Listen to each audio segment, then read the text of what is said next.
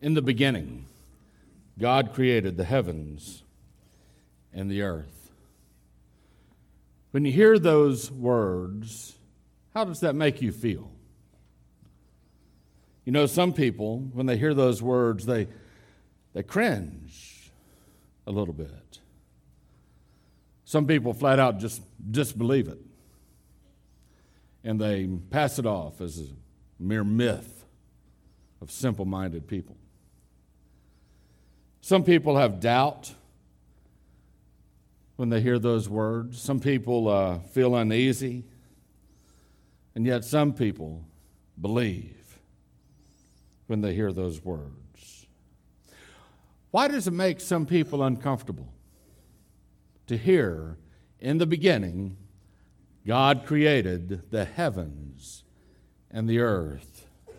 I mean, it's a very simple statement. I think, though, that it makes some people uncomfortable because of what it implies.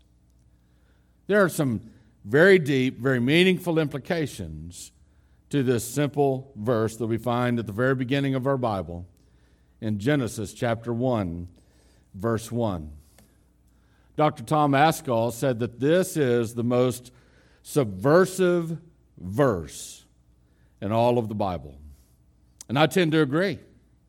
And you might wonder, well, what, what does it subvert? You know, it's, you know, it's something uh, that it subverts something else, or a person who is a subversive. Uh, that means that they tear down things, they, they obstruct things. What would this simple verse obstruct? What would it tear down? Well, it would tear down things that, that go against our pride. This verse fights against our pride. You hear people say, Well, I don't need God. Or people say, Well, I'm my own man. Or they say, even, God is a crutch for weak minded people. This verse says, In the beginning, God. And it fights against all of those thoughts. It destroys our theories. This simple verse does. You hear people say, well, a scientist recently said this, or this politician over here believes that. But this verse says, in the beginning, God. This verse brings down lofty arguments. People say, well, I heard a philosopher once say that God is dead.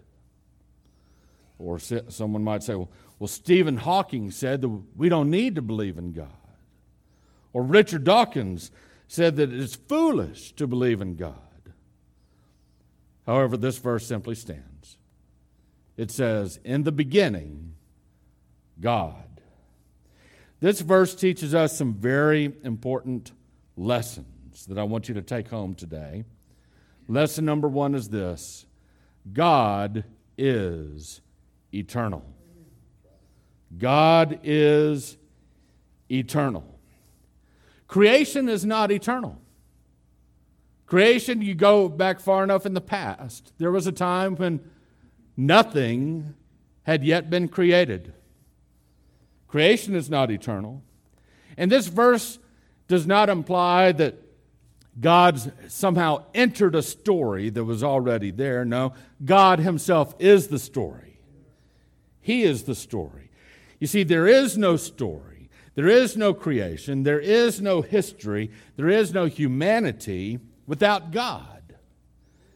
This verse does not say, in the beginning, God began to exist. No, it doesn't say that. It doesn't say in the beginning God began to exist. It doesn't imply that, that God is some type of social construct built by ancient priests to maintain power over the weak minded people. It doesn't imply that at all.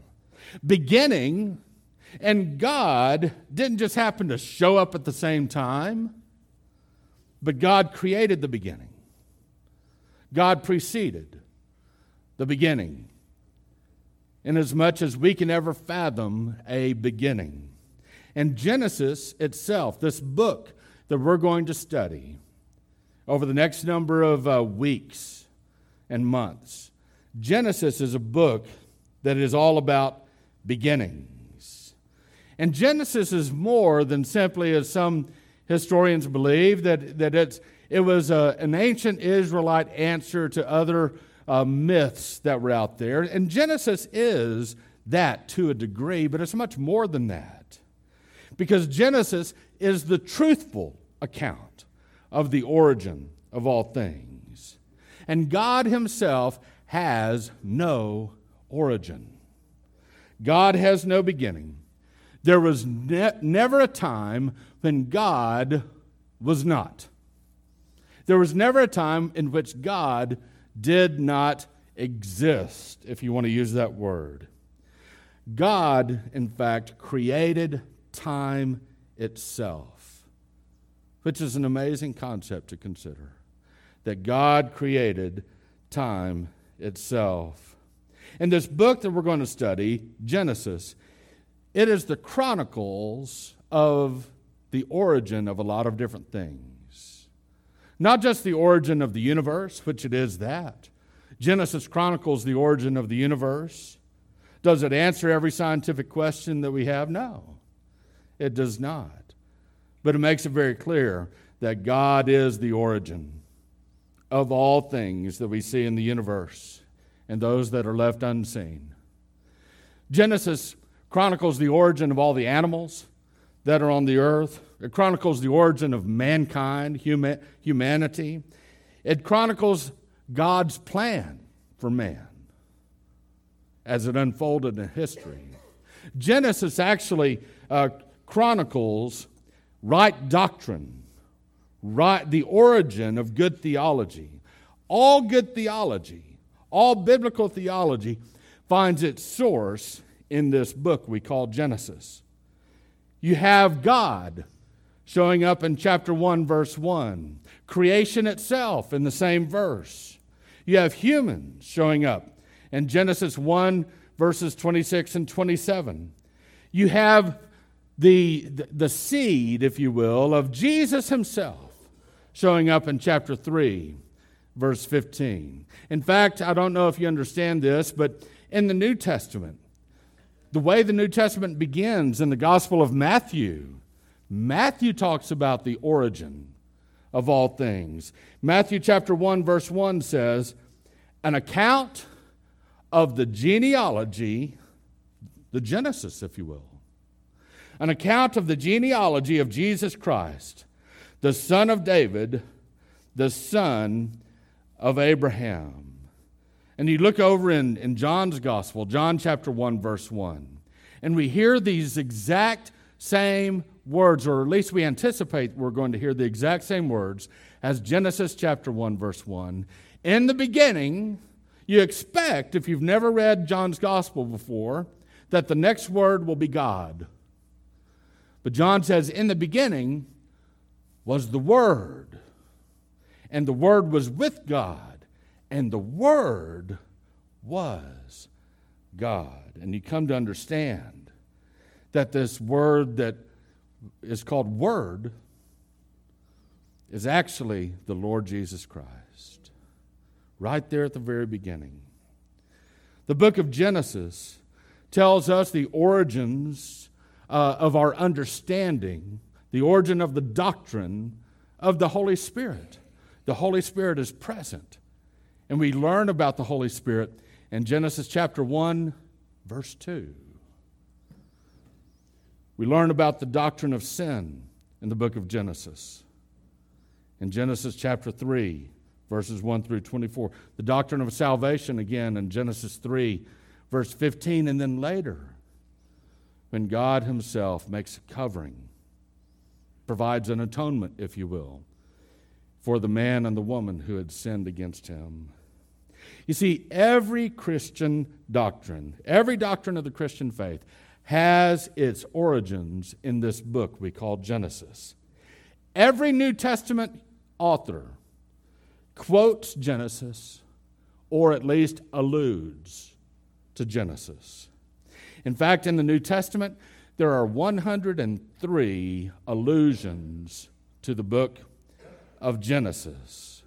And so Genesis is about this, it's about the story of the origins of all things, but not the origin of God Himself, who has no origin.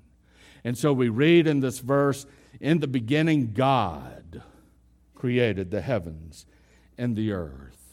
There's a second lesson I want you to know, and not only that God is eternal, but that this world is God's world. This world is God's world. In the beginning, God created the heavens and the earth. This means that all things are created by God Himself. They're created by God Himself. God did not need any assistance, but everything exists because of Him. And sometimes people wonder, well, well why? Why did God create everything? And, and sometimes I, I hear well intentioned Christians trying to teach their children when their, their kids turn about four years old, and every word out of their mouth is either why, why, why, or McDonald's, one of the two. And, and we don't know how to answer that question. You know, well, we tell kids, well, God created the world. Why? And that's a, that's a hard question to answer. And I hear well intentioned Christians say, well, well, God was lonely. No, he wasn't. Well, God, God must have been bored. No, he wasn't. Maybe, maybe God needed something. No, he didn't. God is not lonely. God is not bored. God does not need, need anything outside of himself. You see, being lonely and bored and needy, these are human qualities that we experience, and they are flaws. God has no flaws. God is missing nothing in himself. But God created all things by himself. And God created all things for himself. Why did God do it? For his own glory. God is the owner. This world and everything in it is God's world. God is the owner of this entire universe and every creature and every molecule and every atom in this universe. God is the owner. And everything exists for Him, or at least it should. Everything exists to give God glory. To give God glory. And since God is the owner of this world, excuse me, and that since this world is God's world, it implies a third lesson, and this is very important that God rules over this world. He's the ruler, He's the owner and the ruler of this world. In the beginning, God created the heavens and the earth. As ruler, what that means is this, and this, I believe, is why some people become uneasy with this idea that God created the heavens and the earth. It implies this that God has the right to make assignments of His creation. God has the right to tell His creation what to do. God does this in nature. Some of God's rules are revealed in nature. God said to Job in Job chapter 38, He asked him this question Who enclosed the sea behind doors when it burst from the womb? When I made the clouds its garment and total darkness its blanket. When I determined its boundaries and put bars and doors in place. When I declared, You may come this far, but no farther. Your proud waves stop here. Think about that. Who was it that created the law of gravity? Who was it that created inertia? Who was it that created all of the things? that we see and experience in nature, all of the rules of the universe, it is God. It is God Himself. God established these rules. Why? Because He's the ruler. Because this is the way things are. Some of God's rules are not simply revealed in nature, but they're revealed specifically in Scripture. In Psalm chapter uh, 24, verse 1, we read, The earth and everything in it, the world and its inhabitants, belong to the Lord. Every one of us belong to the Lord. And if you want to go your own way and, and you want to rebel against God, you belong to the Lord. He created you, He owns you, He rules over you. And the very fact and the idea that you can be rebellious against the eternal God of the universe is simply a testimony to His patience and grace toward you. God is the ruler. In Genesis chapter 1, verse 28, we as humans are commanded this. God said to them, Be fruitful, multiply, fill the earth, and subdue it. Rule the fish of the sea, the birds of the sky, and every creature that crawls on the earth. God has elevated humanity to a greater status than any other part of creation. And if there's any attempted violation of God's rule, if there's any attempt to usurp his authority, it is a spiritual crime against God, an attempted disruption of his authority. You see, in, in certain spheres of our lives, God has granted certain people or institutions limited authority, but that authority comes from Him. God extends some of His authority to others, and God has ordained others in those spheres to submit to those that He has placed in that authority. But ultimately, God the Father has given all authority to God the Son. Jesus said so in the Great Commission. At the end of Matthew's Gospel, Matthew chapter 28, Jesus said to them, all authority has been given to me in heaven and on earth. So many of us think the Great Commission begins in the next verse when Jesus commands us to go and make disciples. No, the Great Commission begins in verse 18, not verse 19. The Great Commission begins with this understanding that all authority, unrestricted, has been given to the Lord Jesus Christ. And it is on that authority that we are to go and make disciples of all peoples. But there are others in our lives, others in our world that have a degree of limited authority that is ordained by God. Citizens of a human government are to submit to their governing leaders. Wives are to submit to their husbands children to their parents, servants to their masters, and church members to their pastors. And we do this, we submit so that we honor the Lord Jesus Christ because he's the one ultimately with all authority. Our submission to Christ Jesus, it actually sets us free from having to submit to false authorities or to those that would abuse their privilege, who would take the authority that God has given them and use it for tyrannical ends. You see, when civil authorities become tyrants, or when husbands become abusers, or when parents become antagonizers, or when masters become brutes, or when pastors become manipulators, we must remember that although in other circumstances we are to submit to them, that ultimately our greatest and ultimate submission is to the Lord Jesus Christ. And Christ gives us the freedom to respectfully address the misuse of authority by those who would otherwise have authority over us. Christ, in fact, gives us the freedom, if necessary, to defy tyrannical authority. Why?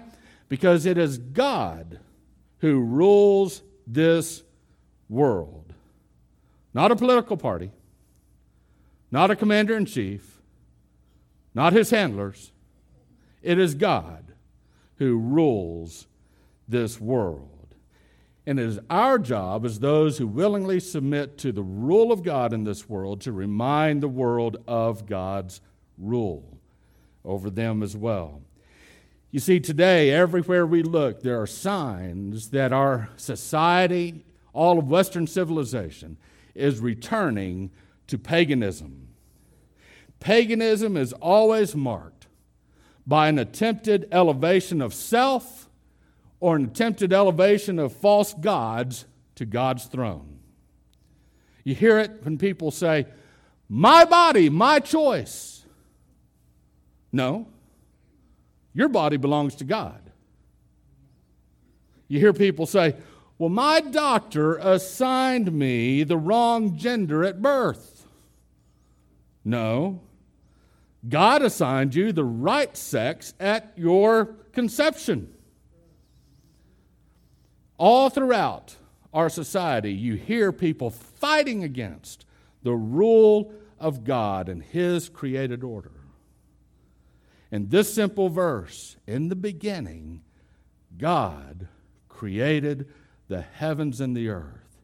It makes those who want to rebel against God's authority cringe.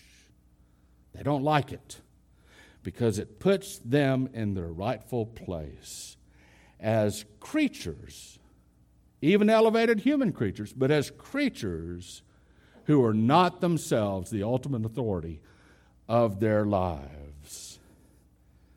There's a fourth lesson, and it actually gets into the next verse, verse 2. And it's this lesson In the beginning, God was not finished. Genesis chapter 1, verse 1 is not the end of the story, but it, you might guess it is the beginning of a greater story. And we see that story begin to unfold in the very next verse. In the beginning, God created the heavens and the earth. Now, the word now sort of sets us up for like, what's, what's going on? What's missing? Now, the earth was two things formless and empty. And then we have a third dynamic darkness covered the surface of the watery depths, and the Spirit of God was hovering over the surface of the waters. You see, even though in Genesis chapter 1, verse 1, God created all things out of nothing, the earth and the universe needed some more work. There were these three outstanding issues that the earth was formless. That means that there was no order, it was a wasteland. The earth was empty. That means it had no good content. And you take these two things the idea of a, of a wasteland and something without good content, and you discover something that God is going to address in the, in the creation week is that the earth was uninhabitable. It was not yet ready for humans to be there. And then there was that third issue darkness filled the land. By the way, those same three terms, formless and empty and darkness, these happen to be the same words that are symptomatic of a person who's trying to live his or her life without God. Think about that. Have you ever heard or you ever felt like this? My life feels like a waste. My, my life feels like I'm just, there, there's no structure to it. That I'm just existing and nothing else? Or have you ever heard someone say, My life feels empty? I'm empty in here. No matter how much money I make, no matter what status I have, I'm empty inside. Or have you ever heard someone say, I, f- I feel like I'm in a place of darkness? I feel depressed, dark, alone. Those words indicate a life without God. And if this is true of you today, if you feel like your life is a waste and it's empty and it's dark, what you need to do is come to God. God is drawing you to Himself. You need to come to God through Jesus Christ. God will give your wasted life purpose. He will turn your emptiness into satisfaction, and God will bring spiritual light into your life. The earth itself, in verse 2, was inhabitable for life. But I want you to go back to verse 2 again. I want you to see one thing there on the slide. Look who's there in verse 2. At the end of verse 2, who's there? The Spirit of God. The Spirit of God was hovering over the surface of the waters. He's hovering over the waters of chaos in verse 2. It's as if he's standing ready to start a great transformation.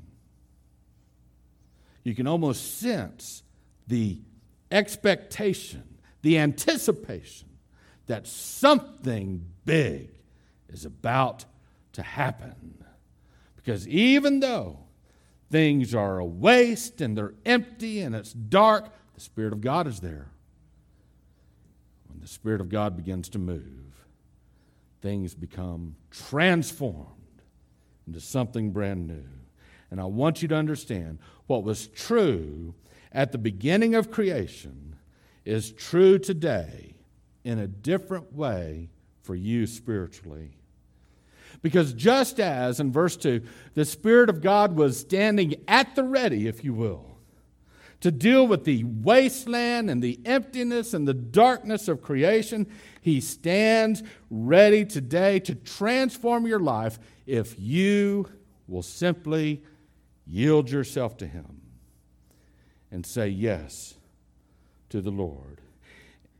You saying yes to the Lord begins with acknowledging Genesis chapter 1, verse 1, and all that it implies. What does it imply? It implies that the eternal God owns you, He rules you, and He loves you. God created this world. Don't you believe that He loves His creation? And that includes you as well. And so, your job, your responsibility, your task, your response to God is this to believe in Him, to honor the Son of God, and surrender to Him. What does it mean to believe in the Son of God, to believe in Jesus? It means these very three simple things. It means to believe who Jesus is. Who's Jesus? He is the eternal Son of God. He is God in the flesh. That's who Jesus is. It means to believe in what Jesus has done. What has He done? Ultimately, Jesus died on a cross to pay for your sins. He rose from the grave to give you eternal life. That's what He's done for you. He died and rose from the grave. Do you believe that? To believe in the Lord Jesus Christ also means that you believe enough in your heart to follow Him as your Lord. In fact, He's not only just your Lord, He's the Lord over all. Many people don't recognize Him yet. They will someday. But Jesus is the Lord. Do you believe enough in the Lord Jesus Christ? Not just to say, oh, yeah, I believe this doctrine, who He is, and I believe what the Bible says He did for me. But do you believe enough to follow Jesus? If you do, then you believe in the Lord. As Christians, you and I need to stand for the truths of Genesis chapter 1, verse 1. You know, when you and I shirk away from our responsibility to tell other people the truth, we do the world no favors. We do those who need to believe in the Lord Jesus Christ no favors when we do a soft shoe dance around the truth. But as Christians, I believe that we need to make a choice. We either need to live and speak and even vote as if there is an eternal God who owns this world and rules over it, or we can live and speak and vote as if God does not exist. So anything goes. God has not spoken on marriage. God has not spoken on sexuality. God has not spoken on order. He has not spoken on parenting. He's not spoken on any of these things. That's the message that we might as well send the world if we refuse to speak up. If we refuse to say and tell this lost and dying world, tell those friends of yours that are lost and confused and they're in darkness what the truth of God is. If we fail to stand for the truths of God's Word, then we'll be denying them ourselves. To fail to warn and correct others is to fail to love our neighbor. And the same God who created the heavens and the earth in the beginning, he tells us to love him first and others next. We must love people enough to be willing for them to reject us because we tell them the truth of what God says. And so I'm inviting you, Christians, to stand with the God of all eternity, stand with the God who owns all things, and stand with the God who rules all things.